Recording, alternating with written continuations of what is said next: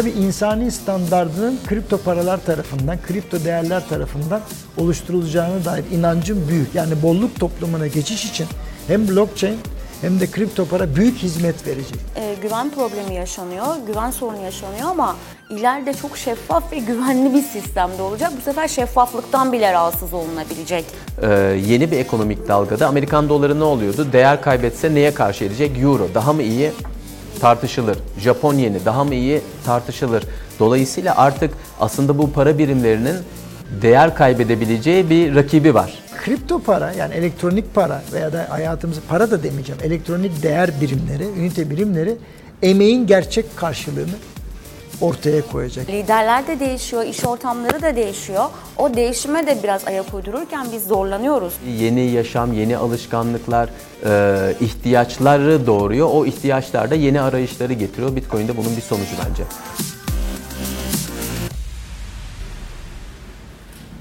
Kriptometre'de karşınızdayız. Bu hafta konuğumuz Altınbaş Üniversitesi Rektör Yardımcısı Profesör Doktor Emre Alkin. Hoş geldiniz. Teşekkür ederiz. BTC Türk CEO'su Özgür Güneri ile birlikteyiz. Ee, parayı konuşuyoruz aslında ama bizim konuştuğumuz para biraz farklı. Biz biraz e, bugünden, e, bugünü konuşurken biraz da aslında geleceği konuşuyoruz. Biraz önce Özgür Bey dedi ki 2030-2005'ten daha yakın. Hakikaten öyle ve zaman çok çabuk akıyor. Ee, Para nedir? Nasıl mesela siz paraya nasıl bakıyorsunuz? Bugün bizim paraya bakışımız e, da normal mi? E, doğru kullanıyor muyuz? Doğru bakıyor muyuz? Mesela şimdi diyoruz ki dijital paralar, kripto para. E nasıl güveneceğiz? Arkasında kim var diyoruz. E, bugün kullandığımız e, ya para kavramı bugün nasıl, gelecekte nasıl olacak?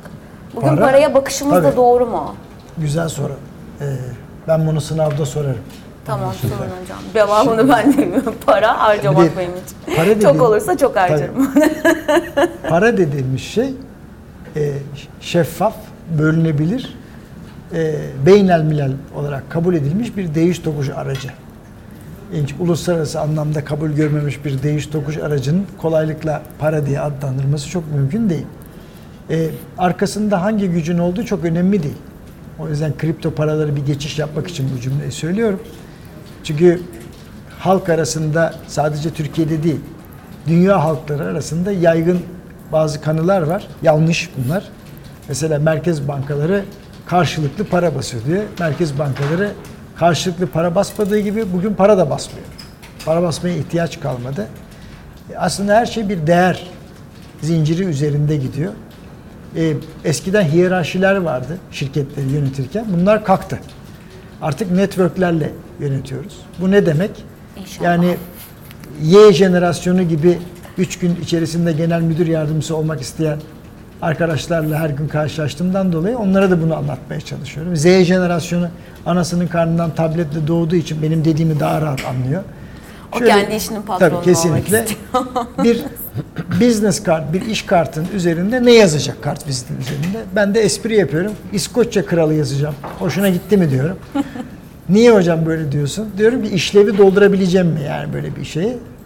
O zaman anlıyor ki gençler bir şirket içerisinde ya da bir kurum içerisinde, bir network içerisinde çalışıyorsanız işe yaradığınız kadar değer veriliyor size. Dolayısıyla bir para, herhangi bir meta, sahip olduğunuz herhangi bir şey, bir değer de olabilir. İşe yaradığı kadar değerli. İşe yaramıyorsa değerli değil. Buradan hareketle paranın fonksiyonunu da zaten tanımlamış oluyorsunuz. İşe yarayan bir şey olması lazım. Şimdi tabii ilk paralar böyle madeni paralar, altın paralar olarak çıktığı için altının kendi değeriyle hesap edilen değil mi? Çok basit e, bazı Hesaplaması. maddi şeylerdi diyelim. Sonra Çinliler bir şey uydurdu. Çok eski. Hanedanlar zamanında. Dediler ki bu altınları bir yerden bir yere hareket etmek çok zor. Yolda çünkü haydutu var. Bir tane kağıt imzalıyorum. Üstüne damgayı basıyorum. Çin hanedanı bilmem ne diyor ki işte şu arkadaşın bin altın taşıdığına ben kefilim altınlar bende duruyor diyor. Bu aslında ilk bankacılık mekanizmasının değil mi? Hayata Ha, geçişi. Ne demek bu? Koskoca bir imparator diyor ki benim sözüm bu kağıdın üzerindedir. Ben muteber bir insanım. Muteber bir insan olduğumdan dolayı sen benim bu kağıdımı kabul edeceksin. Ben sözümü yemem diyor. Şimdi ta buradan kripto paraya geçiş de aslında böyle bir felsefeyle oldu. Cebinizde bir para olmasına gerek yok. Eğer sizde muteber, herkes tarafından kabul edilmiş bir değiş tokuş aracı varsa elinizde bu da basbaya alışveriş içinde geçerli oluyor. Örnek vereyim. Aşağıda Ak Merkez var. Şurada da Zorlu var. Ben de yani övünmek gibi olmasın. Çok sevildiğim bazı dükkanlar var. 7 tane dükkanın ismini yazayım ve size bu kağıdı diyeyim ki Ebru Hanım buradan alışveriş edecek. Merak etmeyin arkasında ben varım. Kağıdı böyle kapatıyorum. Size veriyorum. Siz buradan Zorlu'ya gidiyorsunuz. Kağıdı gösteriyorsunuz. Benim- Emre Alkin bonosu var. var. Bravo. Bono bono bile değil. Bu Banknotu. direkt, tabii, direkt direkt olarak değiş tokuş aracı. Yani muteber karşı tarafın tara- taraftan kabul edilebilen bir şey. Şimdi bunun güzelliği nerede? Güzelliği şunun gibi. Malezya'da taksiye biniyorsunuz. Altın para uzatsanız böyle bakar adam suratınıza. Dolar verdiğiniz zaman ver abi diyor. Tamam. Niye? Çünkü uluslararası anlamda kabul görmüş, çabucak nakde çevirebilen, kendi ihtiyacını görecek, onu alıp başka bir yerde harcayabileceği bir şey. para birimi. Şimdi kripto paraları biz böyle geldik. Nedir kripto para? Kripto para değerle ür- üretilmiş, değil mi? Orada duran bir değerle üretilmiş, belli bir enerji, belli bir emek verilmiş. Aynen. Birçok yerde de muteber bir değiş tokuş aracı olarak kabul edilmiş bir üniteden bahsediyoruz. Aslında aynen paranın basit tarifi gibi. Ne dedim? Homojen, birbirine benzeyen, sade, şeffaf, bölünebilir, uluslararası kabul görmüş muteber bir değiş tokuş aracı. E ne fark var şimdi? Yani falanca Merkez Bankası'nın bugün basmadığı, kaydı olarak çoğalttığı para ile kripto para arasında Şu farkı var. Hiçbir fark, Değil. fark bir yok yani. ülkeye bağlı değil. Ee, bir merkez Tabii. bankası yok arkasında. Bir, yani nereden çıkmış sorusunun Bugün de öyle değildi. Kamatolar dışında bir şey bilmiyorum. Şöyle değil, bugün de öyle değil aslında. Evet, bir sistem bu. Evet. Aslında orijinali paranın Bitcoin. Öyle Tabii tabii diyebiliriz. bence de. Belki yani de. Coin felsefesi zaten çıkış felsefesi. Ama bugün de aslında para merkez bankaları tarafından üretilmediği gibi ulusal anlamda sınırlarla da çevirmek mümkün değil. Merkez bankamız değil mi radikal bir faiz artışı yaptı. 625 bas puan galiba değil mi arttırdı. Evet. Artık ben takip edemiyorum onları. Yüzde 24 yaptı fonlama maliyetini. 6.25. Yabancılar uzaktan baktılar dediler ki ya ne güzel bunun dediler verim eğrisi 27'ye geliyor. Ben dünyada böyle bir kazanç bulamam dedi. Geldi dövizini sattı Türkiye'de TL'ye geçti. E hani ne oldu para arzı hani milliydi değil mi? Demek böyle olmuyormuş. Yani siz zaten sınırları kaldırdıktan sonra uluslararası para piyasasına entegre olduktan sonra ulusal para programı uygulayacağım. Arkasında bunu ben duruyorum. Yaptığınız bir hareketle sıkı para politikası uygulayacağım derken memlekete giren döviz miktarı sebebiyle parasal genişlemeye uğruyorsunuz. Enflasyonu bir türlü düşüremiyorsunuz. Diyorsunuz ki Allah Allah normalde kağıt üstünde yazmıyor muydu? Faiz oranlarını yükseltince piyasada para azalır. Hiç para mara azalmıyor. Yabancı oluk gibi para akıtıyor. Çünkü Türkiye'de faiz yüksek diye. Para arzı genişliyor. Bir türlü varmak istediğiniz hedefe varamıyorsunuz. Bunların tamamen çözümü dünyanın tamamının kabul ettiği bir üniteye geçiş olacak. O yüzden canı gönülden istiyorum ki bu kripto paralar olsun. Blockchain mekanizması altında birleşsin. Fakat şimdi sizi şaşırtacağım. Bunun çalışması 1947 yılından beri yapılıyor. 1947 yılında İsviçre'de bir şatoda Mundel aynı zamanda İsviçre Merkez Bankası'nın kuruculuğunda da bulunan Mundel bütün Dünya Merkez Bankası başkanlarını her sene bir defa çağırarak ya dünya tek üniteye nasıl geçer? Bu nasıl olur? Mümkün müdür bu diye yapıyor. Aslında birçok Merkez Bankası başkanı hala bugün gizli gizli değil. Ama kimsenin bilmediği bir şekilde toplanır, bunu konuşur ki Euro zaten bunun bir sonucu oldu. Yani bu Euro bunun basbaya yapılabileceğini ispat etti. Denemelerinden belki bir tanesi. Başarılı da bence yani çok başarısız bir deneme değil. Hani hazinesi yok, Maliye Bakanlığı yok ama aslanlar gibi çalışıyor. Herkes bunu kabul ediyor. Biraz kafa karışıklığı oldu ilk çıktığında. Hani Onun arkasında Avrupa Birliği var Ama işte. Avrupa Birliği var. Ee, şöyle bir şey var. Toplum oldu. Toplum durdu arkasında. Çünkü Avrupa Birliği demokratik Ülkeler durdu. ol- oluşuyor. Toplum durunca bu iş başarılı oldu. Ben de kripto paranın arkasında toplum durduğu zaman çok başarılı olacağını, bugünden daha ileriye gideceğini düşünüyorum. Bence kripto paranın en önemli marifeti, değeri, muteberliği her yerde geçerli olması. Taksiye binince de geçerli olması, dönerli sandviç yerken de geçerli Geçerli olması, olması, alışverişte alışverişe de geçerli yansıması, olması. Günlük hayata yansıması yakın mı? Ee, ben hemen çok yakın zamanda olmayabileceğini ama geçmiş örneklere bakıldığında çok hızlı olacağını düşünüyorum. Blockchain Ee, teknolojisinden mi dayandı? Evet, bunun biraz bizim e, endüstri olarak farklı boyutlarında çalışan e, binlerce insan var. Biz ne kadar kullanıcı deneyimini daha iyi, daha basit e, kullanılır, Kesinlikle. daha rahat anlaşılır, daha güvenle saklanır hale getirebilirsek çok daha hızlı bir şekilde adaptasyonu olacak. Adaptasyon da e, yeni kullanımları getirecek. Bence gündelik hayatta kullanılması olayın sadece bir boyutu olacak. Biz bir süre sonra bunu çok kanıksayacağız. Üzerine başka denemeler yapacağız. Finansal araştırmalar yapacağız. Araştırmadan kastım sadece bilim adamları e, Enstrüman icat olarak değil. edeceğiz. Evet. Yani bir çok atıyorum sivri zekalı birisi çıkacak belki Polonya'dan. E, Bitcoin üzerine şöyle şöyle bir finansal enstrüman geliştirdim diyecek. Bir bakacağız bankaların belki de kendilerini hedge etmek için ya da risklerini yönetmek için kullandıkları yepyeni bir enstrüman çıkacak. Onu bugünden hemen tahmin edemiyorum. Ama Aynen hocamın dediği gibi aslında para bir ihtiyacı gideriyor. Ee, ve benim inancım değişen teknolojiyle, yeni internet dünyasıyla, e, internet 4.0 diyoruz işte endüstri 4.0, internet gelişiyor. O süreç içerisindeki ihtiyaçlara mevcut sistem ve para sistemi artık cevap veremediği için yeni arayışları insanoğlu ister istemez farklı formatlarda yapıyor. Ve şu anda da bu değişimi, dönüşümü, devrimi yapabilecek e, ciddi yol almış da e, Bitcoin var önümüzde, kripto paralar var. Bir, bir felsefi eşiğimiz var. Onu uyarı yaparak anlatacağım. İlk para işleri ortaya çıktığında birçok semavi din faizin e, haram olduğunu ortaya çıkardı. Bunun bir sebebi vardı. Aslında İslam aleminden evvel Hristiyan alemi çok bunu tartışmış. Hatta demişler ki ya faiz olmasın. Çünkü faiz paradan para kazanmak. Halbuki bunun kutsal olanı insanların iktisadi faaliyet içinde olup Emekle. değer üretme. Emekle değer üretmeleri. Fakat skolastik doktorlar ki bunların en önemlilerinden bir tanesi Akinalı Toma çok önemli katkıda bulunmuş iktisat düşünümüne. Demiş ki tamam da kardeşim senden borç aldım. Sen bir ev alacaktın bir ay sonra. Ben de sana söz verdim 29 gün sonra getireceğim. Getirmedin. Sen de oradaki evi kaçırdın. Bunun cezası ne olacak? Şimdi bütün din alimleri bunu da en sonunda Pandora'nın kutusunu açmışlar. Demişler ki bunda galiba faiz işletebiliriz dedikleri andan itibaren paraya Faiz gidiyor. evet tabii ki 12. Bitcoin'in 13. Kripto yüzyıldan paraların sonra faizi olacak mı? da yeni önünde araçları ne sonunda olabilir? önünde sonunda karşılıklı borçlanma olacak ama biraz kripto paraların faizlendirme sistemi sanıyorum katılım bankacılığının faizlendirme sistemine benzeyebilir. Yani e, senden 100 100 tane kripto para aldım. Bir ay sonra getirirsem 101 getireceğim. iki ay sonra getireceğim 100. 105 Bunu bir mutlaka fintechler bu işi çözerler. Otomatik çözerler. Fakat beni sevindiren bir başka tarafı var. Kötü tarafını değil de bir teferruatlı kısmını anlattım. Bir de sosyal boyutunu anlatacağım.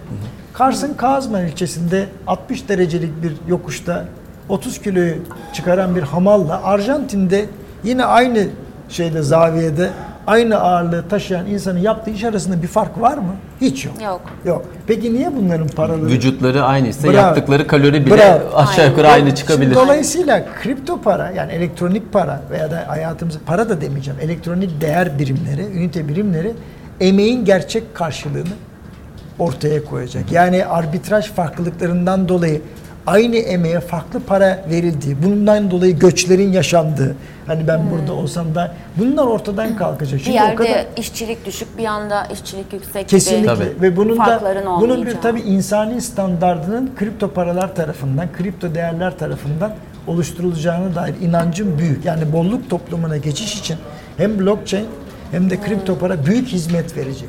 Şimdi buna hazır değil insanlar çünkü bunun istismarından para kazanan mesafeleri ve çok insan. farklılıkları ve haksızlıkları da giderecek. Yüzde yüz yani Biliyorsunuz. e, emek Maaşları kripto parayla alabilir miyiz acaba?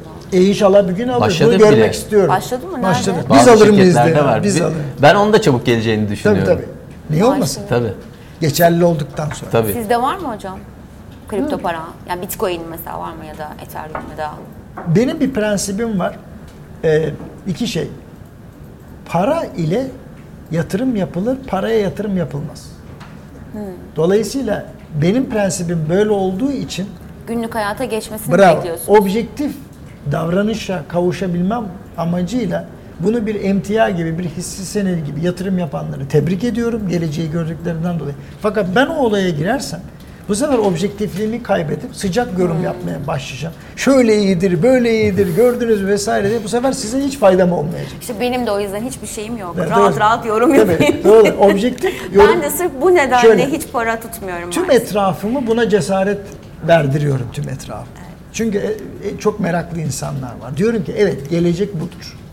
Ama ben şu anda uzağım. Bunu söyleyebilmemin tek sebebi Güzel bir laf, güzel bir şey söylediniz. tabii yani gelecek Ya, bu. parayla yatırım yaparım ama paraya yatırım yapmam. Tabii. Şimdi bazı akıllı insanlar ki bu akıllı insanlar şu an bu platformun içinde de bulunuyor. Geleceği görerek bugünden sıraya girmiş durumda. Ama mesela çok düşükten alıp 20, o, o 20 bin liraya dayandığı Tabii. zamanlarda Şimdi e, o da- değil mi? o da- bir kazanç da sağlasın. Bir- Sağlayanlar oldu. Bir Tabii. bilim adamını zıvanadan çıkartan, ağ sulandıran karlar bu sefer işi gücü bırakır onunla uğraşırız diye. Diyoruz ki benim aklıma Ben uzak durayım. de bravo aklıma ve beynime değer verip bunun karşılığını ödeyenlerle beraber yürüyebilmem için kendimi çok soğukkanlı bir bölgede tutmak zor. Hiç ağzım sulanmıyor mu? Vallahi sulanıyor onu Yani söyleyeyim. Net olarak konuşayım yani. tabii, Ama ama ama bundan işte nefis yaşta büyüyünce Ay ne ne- merak ne- ettim. ne- Siz parayla neye yatırım Ha, yapıyorsunuz? ne- Çok kendime merak yatırım ettim. yapıyorum. Kendinize. Kendime yatırım yapıyorum. Efendim selamlar. BTC Türk'ün benim için hazırladığı özel sorulara birazdan cevap vereceğim. Daha önce almış olduğunuz coinleri bulsanız ne yapardınız? Biliyorsunuz bir deyim var. Allah sevdiği kulunun ilk önce eşeğini kaybettirip sonra buldururmuş. Bundan ciddi bir ders alırdım. Çünkü bu tip dersler genellikle insanın başına gelmeden olmaz. Ama e, gerçekten e, çok mutlu olurdum. Onu söyleyeyim yani.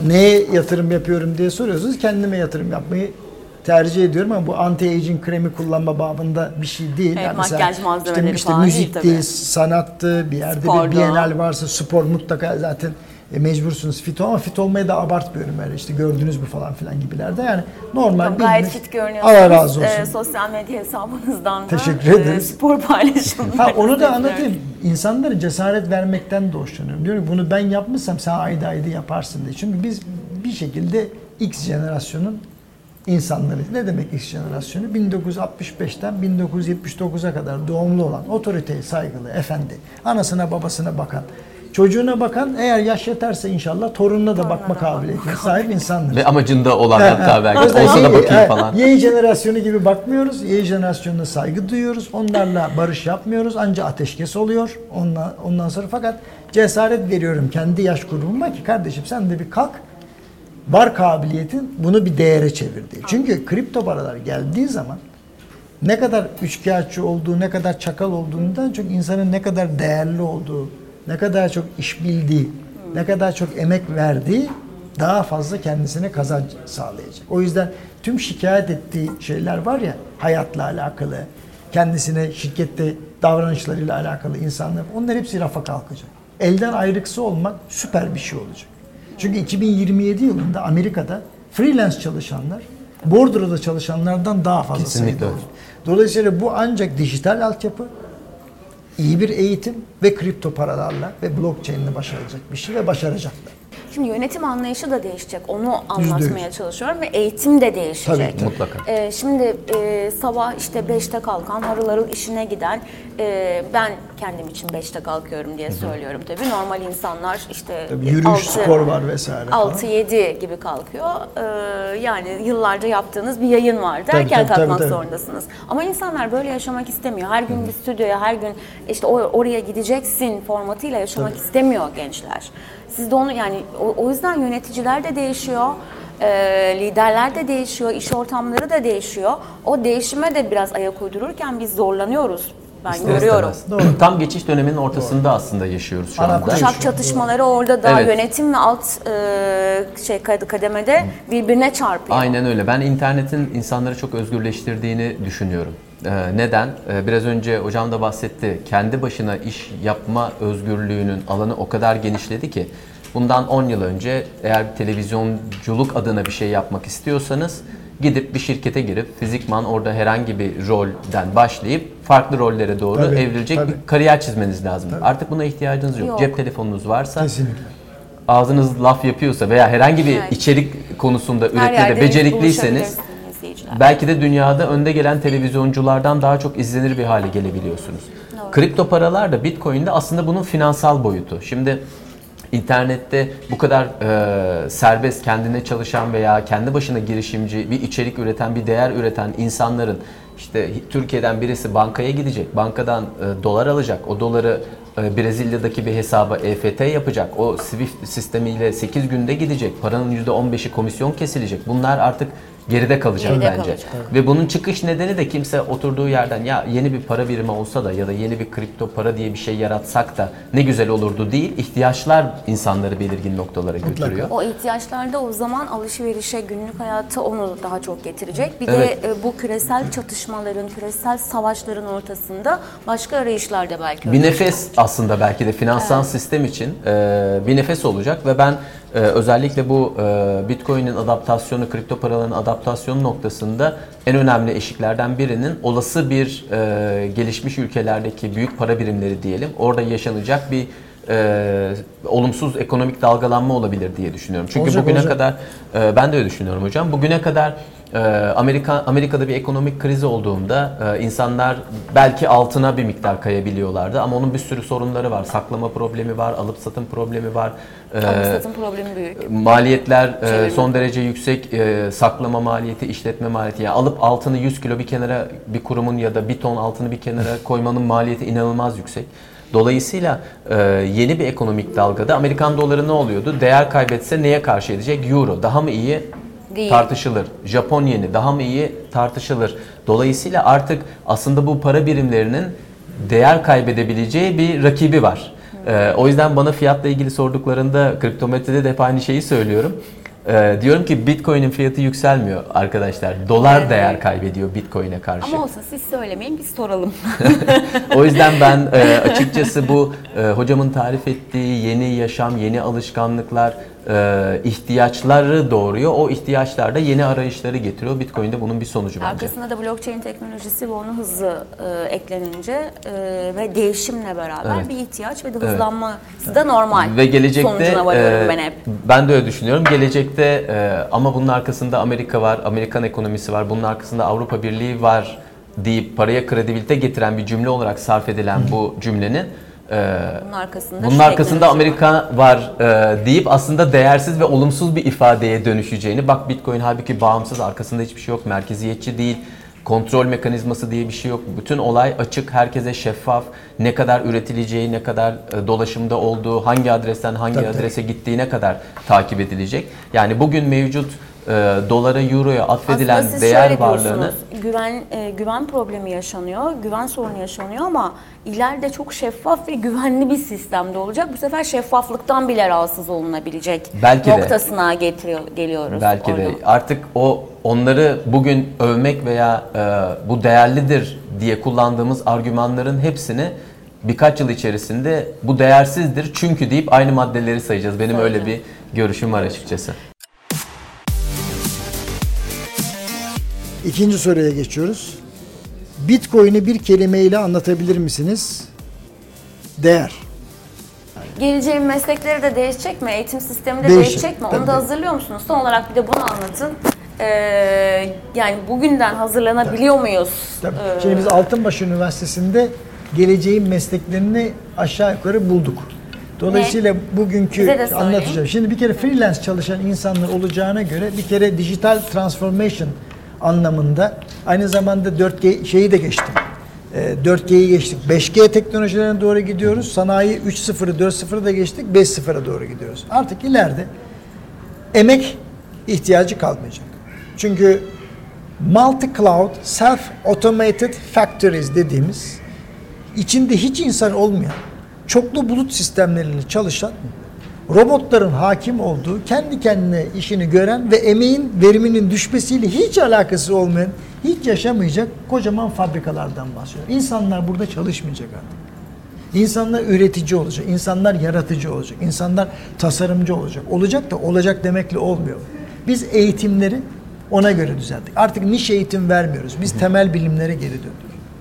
Çünkü çocuklara temel bilimleri anlatmazsak Ne tasarımcı olabilecekler, ne yaratıcı olabilecekler, ne inovasyon yapabilecekler. Çünkü niş şeyler çok meraklıydı. İşte bilmem ne güvenliği, efendim işte mutfakta işte gastronominin kö- köşesi falan. Hayır hayır biz direkt olarak artık gastronomi, temel bilimler, fizik, kimya, matematik, kantitif bunları vermeye başladık. Yani şeyi bıraktık. O eski taktiği bıraktık. Hani çok öğrenci gelsin de sınıfları dolduralımdan çok öğrencinin kalitesini yükselten, ona göre öğretim üyesi bulan ve Yeteneklerini biraz daha gelecekte insanların tabii bravo freelance çalışacaklarını tahmin, Tahmin ettiğimiz şey hangi Önemli şey mesleklerde bunlar söylüyorsunuz. yoğunlaşacak bu? Çünkü bordroda çalışmayı istemiyor gençler. İstemiyorlar. Şimdi İstemiyorlar. organize sanayi bölgelerini geçenlerde gezdim.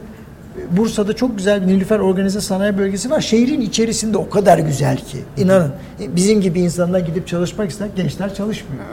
Niye çalışmıyor biliyor musunuz? Çünkü bizim üniversitelerimizde alabildiğine özgürlük var. Hiyerarşi yok. Herkes birbirini seviyor. Şimdi bir iş yerine gidiyor. Full teknoloji. Patron diyor ki kaçta geldin, kaçta çıktın? Eyvah eyvah. Sabah servise bindin mi? Bilmem nereye gitti. Yemeğini Servis örneğiyorsun.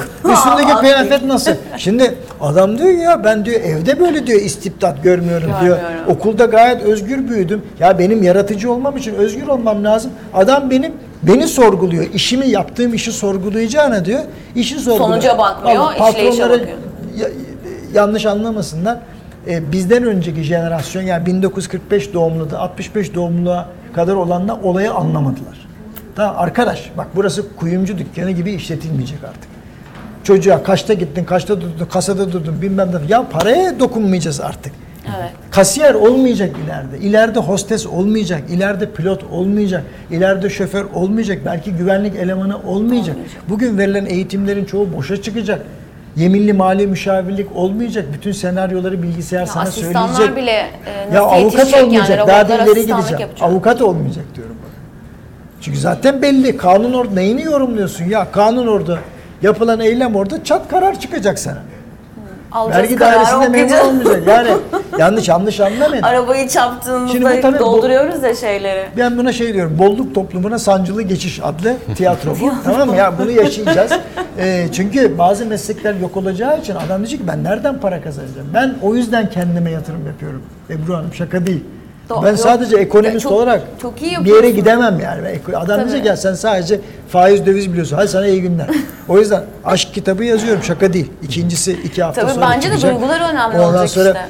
Valla Duman grubunun ilk bas gitaristiydim. Sonra hani kafam şişti bıraktım şaka yaptım. Yani çocuklar ileri gittiler de ben başka işler yapıyordum. Müziği de ilerletiyorum ki bir gün aç kalırsak bari müzik yaparız falan diye. Yani bütün bunları geliştirmek zorundayım. Millet zannediyor ki Emre ne kadar keyifli. Keyiften değil ya mecburiyetten yapıyorum. Anlamıyor millet onu. Tabii Yani- ge- geleceğe yakalamak Bir profesöre hiç yakıştıramadım aşk kitabı. Kim yazar abi aşk kitabı? Boşta gezen mi yazıyor? Anlamadım. Ben yani Ben bir birileri- profesör aşk kitabı çok yakıştırırım. İnsanlara Allah razı olsun. Yani, yani.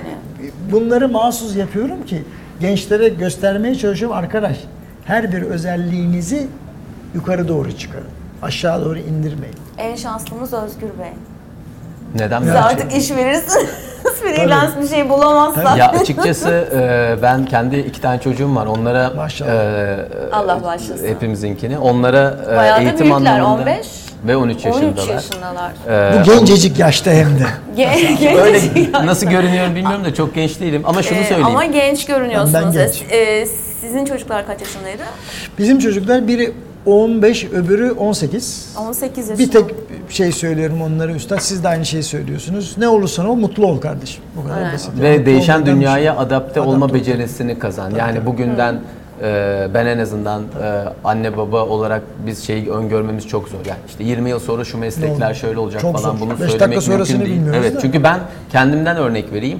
E, ben üniversite okurken Türkiye'deki sermaye piyasaları veya e, portföy yönetimi, yatırım bankacılığının olduğu seviyeyi düşünüyorum. Abim benden 10 yaş büyük.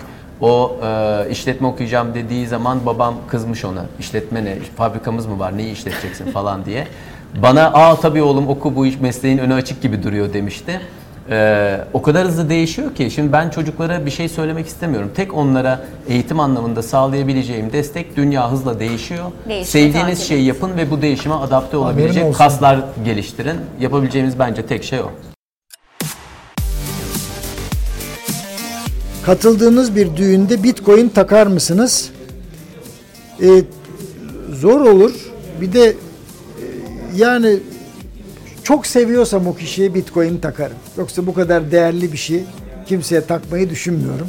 Açıkça söylemek gerekirse geleceğini kurtarmasını istediğim bir kişi varsa onu da çok seviyorsam seve seve Bitcoin takarım ona. Onun herhalde bir metodunu bulacağız yani. Takmak kolay değil çünkü.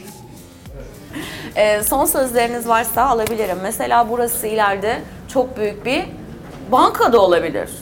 E, öncüsünüz bir sürü şeyde öyle değil mi? Mesela var mı böyle bir hayaliniz? Ee, öyle somut hayallerim yok. Ee, ama bu değişimin, dönüşümün ve belki de çok farklı noktalara gidecek işin içinde olmak benim hedefimdi kısa İşte o yüzden vadede. inşallah. Ee, şu an onun içindeyim. Nereye Bizi hiç gidecek unutmayın bilmiyorum. inşallah. O dalga, e, süreç, gelişim. E, hocam dedi ya kendime yatırım yapıyorum diye. E, yeni şeyler öğrenmek e, bence çok kıymetli. Bunun heyecanı insanı diri tutan ve enerjik tutan e, bir şey. O yüzden böyle e, şirketimizle ilgili tabii hedeflerimiz global ölçekte e, hem iş kalitesiyle hem büyüklük olarak e, fark yaratabilecek e, bir noktaya gelebilmek. Biraz daha somut bir şey söyleyeyim. Belki global ölçekte e, Türkiye'de ve global borsalarda halka açılacak kadar büyük şirketler e, şirket haline gelmek. E, ama bunu yaparken yine teknolojiyi e, kullanıcıyla olan o bağ kurmayı başarmış bir şirket olabilmek. Türkiye'den e, umuyoruz ki çok büyük markalar çıksın, global ölçekte kabul görsün. E, bizim yolculuğumuz bakalım nereye gidecek onu heyecanla yaşıyor olacağız hep beraber. Gelecekte de en azından biz e, burada YouTube çekimleri yapıyorduk o zaman. Tabii YouTube nereye varacak onu da bilmiyoruz Tabii. ama e, diyebiliriz belki. Son sözleriniz hocam. Ben herkese özellikle büyük şirketlere bir CHO atanması taraftarıyım. O da Chief Happiness Officer. Yani mutsuz gören, gördüğü personelin yanına gidip oturup onu mutlu edecek formülleri konuşan, onun derdini dinleyen böyle bayağı kadın ya da erkek fark etmez kucaklayıcı bir arkadaş olacak. Çünkü bu işler öyle değişecek ki insanlar iş kaybetme tehlikesiyle karşı karşıya olduğu gibi bir de Sistem, acaba şirketlerin sistemi de çökebilir. güvenli sığ sudan çok şey vaat eden ama derin olduğundan dolayı gözükmeyen sulara atlamak isteyen arkadaşları da motive edecek bir Chief Happiness Officer olması gerekiyor diye düşünüyorum. Belki siz Kesinlikle yaparsınız diye. Güzel fikir. Bunu değerlendirelim. Teşekkür ediyoruz hocam. Hatta bir örneği varsa böyle beraberce bir çalışabiliriz. En azından bir deneyim de olur. Acaba merak ediyorum bu hani internet siteleri var ya girip Chief Happiness Officer diye bir CV araştırması yapsak ö- isimler Çıkabilir. çıkacak mı? Çıkabilir. Düşünülmüştür bu. Ben bunu hayatta öğrendim. En parlak fikir bile muz gibi buzdolabında çürüyor. Mutlaka birisi Maaşı ne bulmuştur. kadar düşünülebilir. Bakalım işte rol tanımı ne olacak? En önemli iş olacak şaka değil. Vallahi kolay iş güzel değil. bir şey söyledin. Mutsuz adamı mutlu etmeye çalışmak kadar zor ol yani bir şey yok. Acayip iyi biliyorum. Nasıl ama? Hocam derinden. çok keyifli bir sohbetti. Teşekkür ederiz. Ee, çok teşekkür ederim ee, geldiğiniz için. Çok teşekkürler bu keyifli sohbet için teşekkür ederim tekrar. hocama da, sağ olun. Altınbaş Üniversitesi Rektör, Rektör Yardımcısı Profesör Doktor Emre Alkin.